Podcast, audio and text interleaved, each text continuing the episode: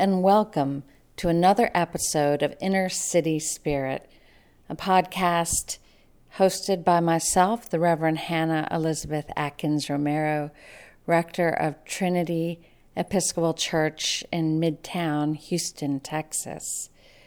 We're still in a pandemic and we're still focusing on the ancient devotion called the Stations of the Light our guest today is the Reverend Joy Carroll Wallace, who is the author of two books.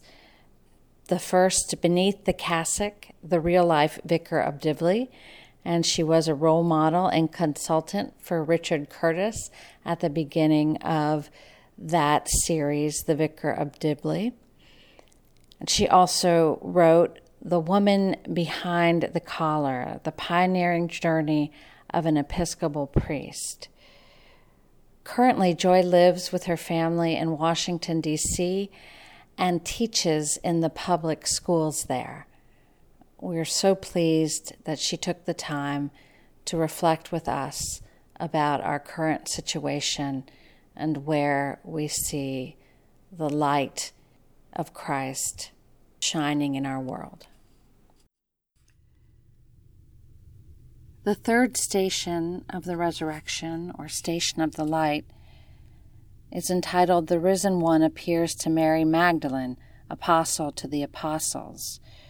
And this is an encounter with Jesus and Mary Magdalene on Easter morning, as written in John 20, verses 14b through 18. She turned around and saw Jesus there but did not know that it was Jesus. Jesus said to her, Woman, why are you weeping? Whom are you looking for? She thought he was the gardener and said to him, Sir, if you carried him away, tell me where you laid him, and I will take him. Jesus said to her, Mary. She turned and said to him in Hebrew, Rabboni, which means teacher. Jesus said to her, Stop holding on to me, for I have not yet ascended to the Father. But go to my brothers and tell them, I am going to my Father and your Father, to my God and your God. Mary of Magdalene went and announced to the disciples, I have seen the Lord, and what he told her.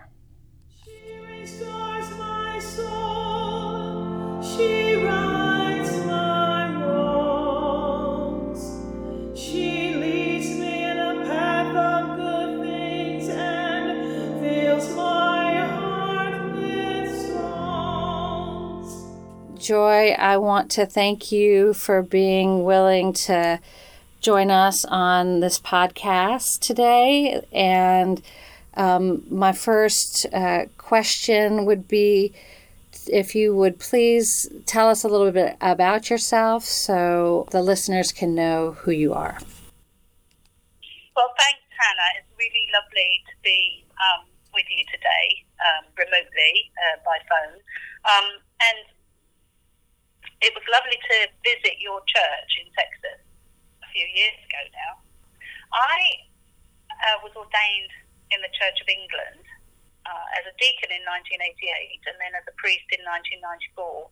Um, I was one of the first women to be ordained priest. And just briefly, in 1997, I, I married Jim Wallace, who, who's here, from here in America, and moved to the States.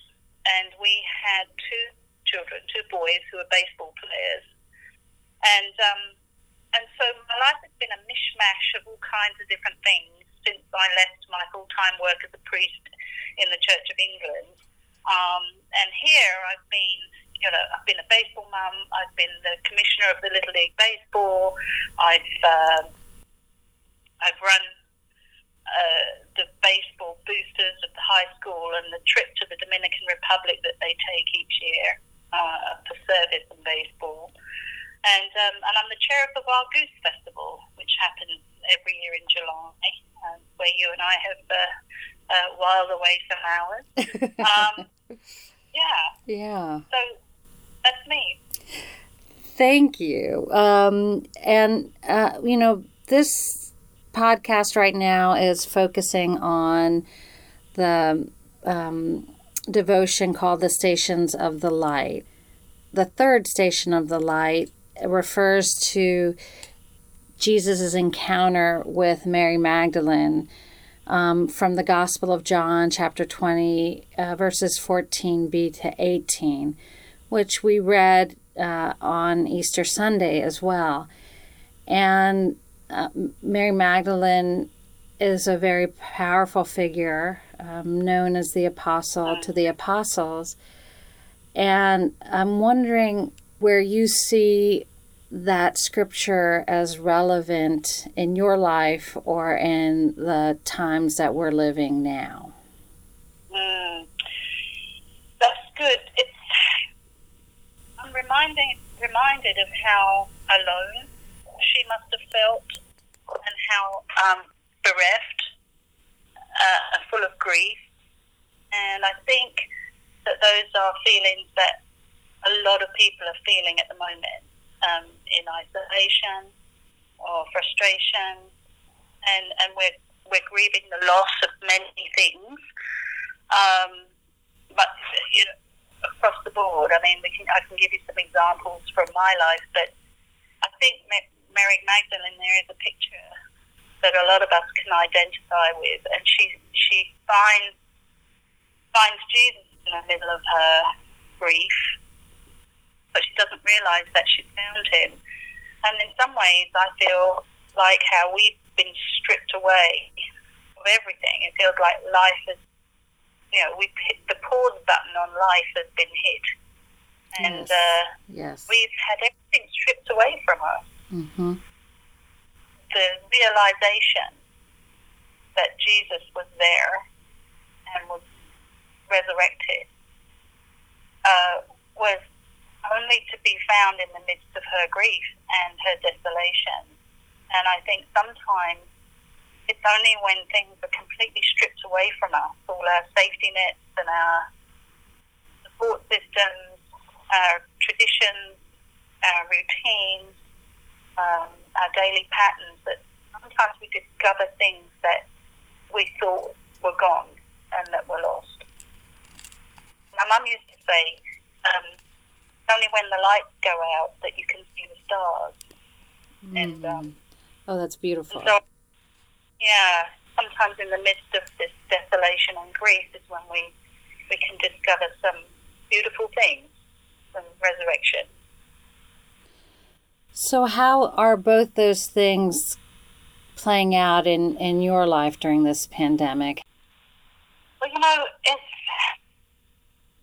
biggest point of grief for, for us as a family, and, and it might seem small in comparison to other people's grief.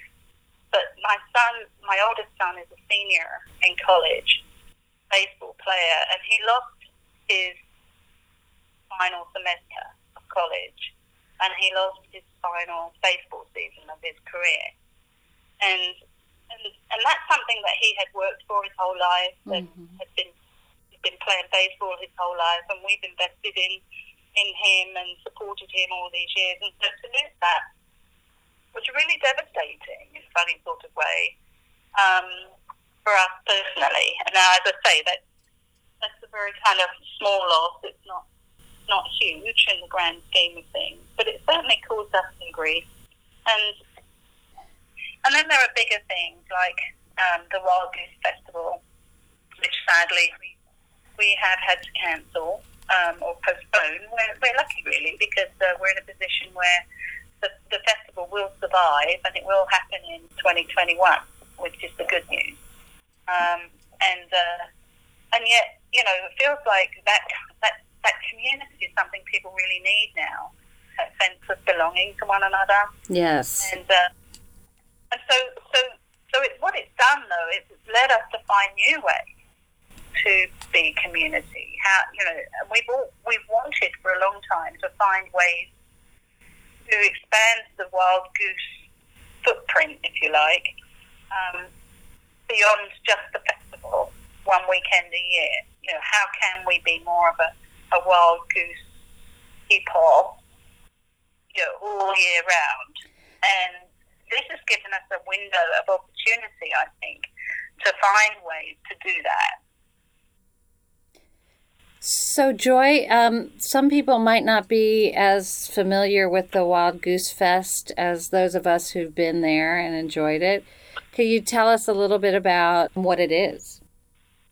Yeah, well, the Wild Goose Festival is, is a, a, a long weekend uh, that happens every summer in the mountains of North Carolina, um, where around 4,000 people come together to um, gather as community, um, celebrating faith, justice, and the arts. And people show up with their tents and their RVs, and uh, some people stay in the town or in cabins. But essentially, we all live together for four days, um, enjoying music, um, it, creativity, uh, conversation, um, and and it's really it's, it's a lot of fun. bands play, and we have speakers speaking and leading conversation. Um, we have artists sharing their art, and uh, and we, you know, things like you know, we celebrate every evening with beer and hymns. We have a beer tent, and uh, we we sing hymns right there. That's always a lot of fun. Yes. Yeah. So the one of the other things that occurred to me uh, that's happened is that you know, a point of light for us as a family is that um, our conversation around the dinner table has been really rich.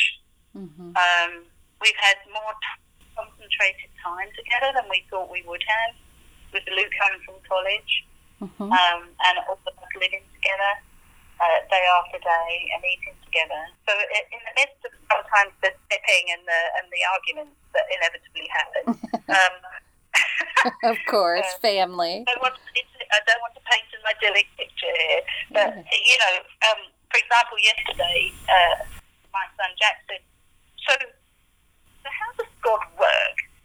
And uh, and what he was what he was asking really when we got to the bottom of it was, "How does prayer work? Mm-hmm. What does this mean? You know, when we pray, uh, you know."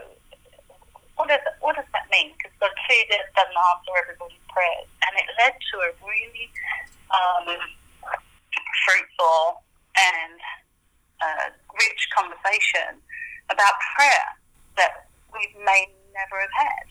Any insight from that you want to share?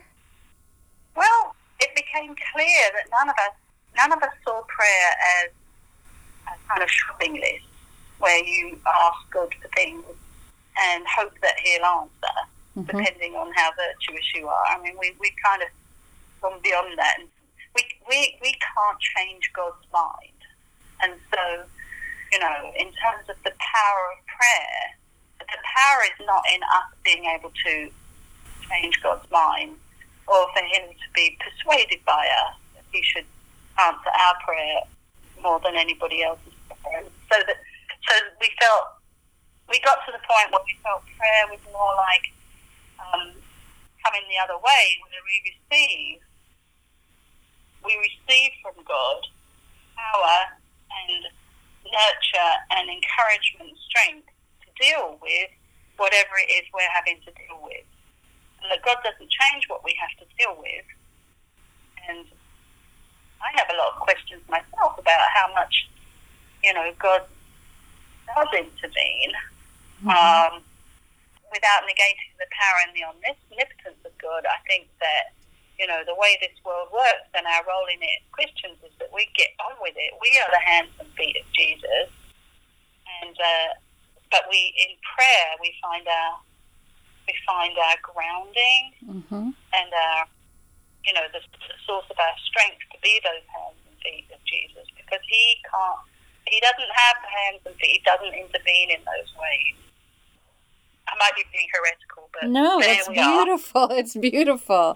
I've heard um, somebody say that prayer doesn't change God; prayer changes us, and yeah. and gives us strength and fortifies us and gives us more a clearer mind um, to God's will. That's so true. And then you and when you see, you know, all the tributes to the caring people and the healthcare workers and the National Health Service in England, um, and you see, you know, all the songs that are being sung over the over Zoom by all these choirs. Um, I remember when my kids were little, um, we used to watch Mr. Rogers, and you may have seen the Mr. Rogers movie. Um, and he, you know, he used to say, in a disaster like 9/11, my son was two and a half when that happened. Mm-hmm. Look for the helpers, mm-hmm. and I think that's where you find God when you look for the helpers. Beautiful, thank you. I think there are lots of things going to come out of this. Will be very exciting and nurturing. Um, you know, the wild goose is the uh, Celtic symbol for the Holy Spirit.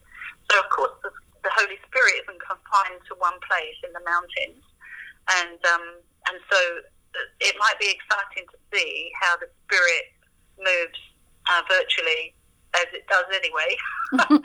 um, maybe we're, we're just going to, you know, we're going to be uh, surprised by some of the beauty and creativity that comes from this new way of being together. Going back to um, Mary Magdalene, the disciples knew about Jesus' resurrection when she told them, and if they had not, they still had to go look for themselves. But if they had not listened to her, they they would not have um, known as as early. So, yeah. Um, thank. Think, mm-hmm, go ahead. Yeah, I think it's a wonderful picture.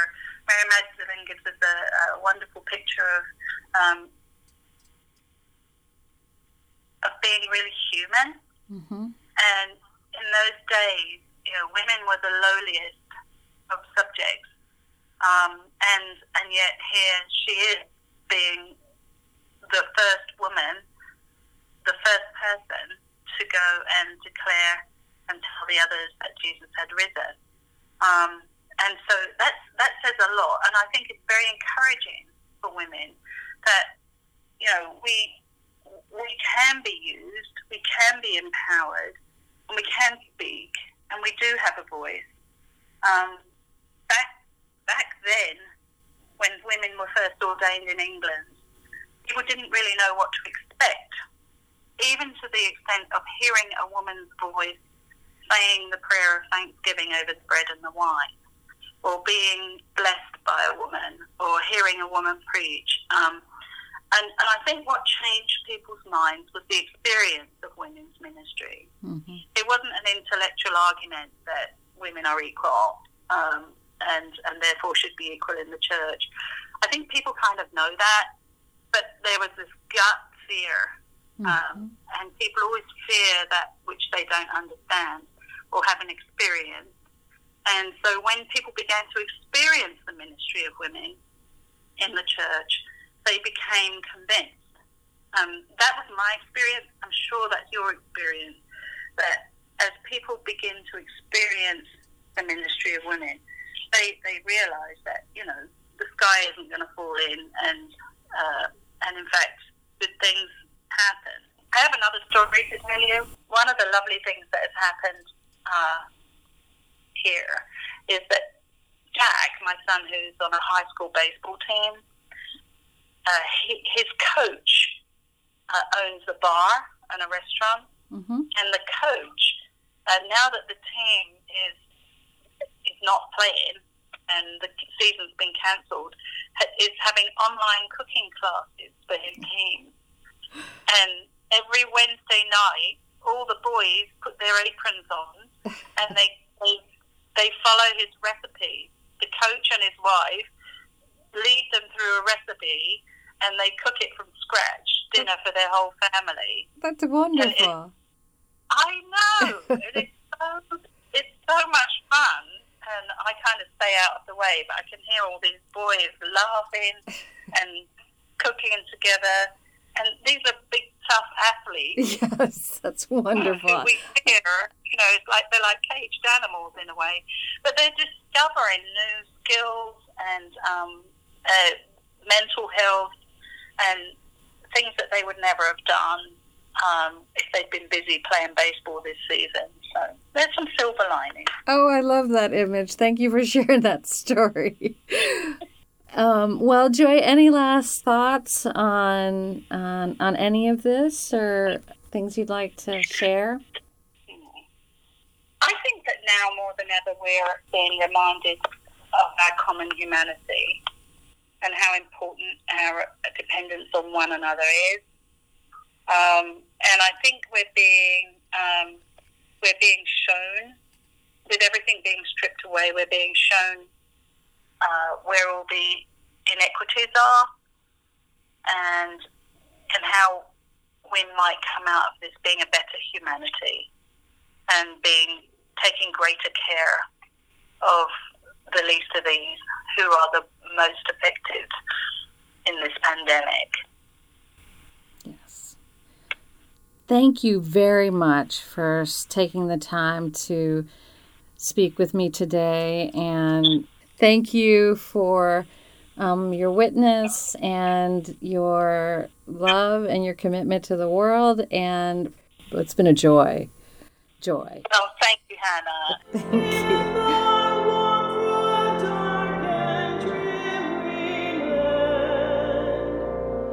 There is nothing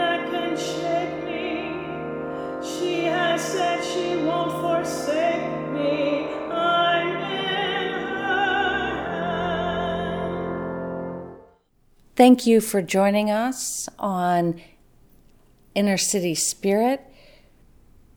The music you hear is Bobby McFerrin's Psalm 23, written for his mother. So we chose it as Mother's Day approaches in the States.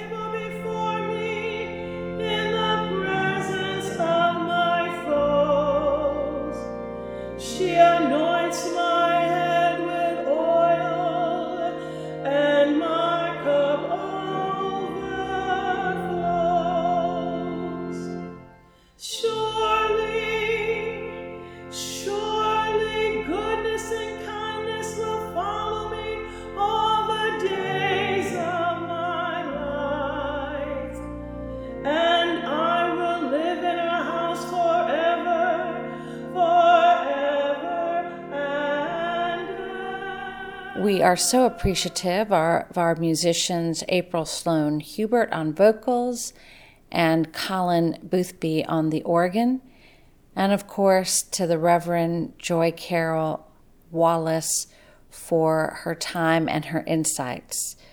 For more information or other episodes of the podcast, you can go to trinitymidtown.org.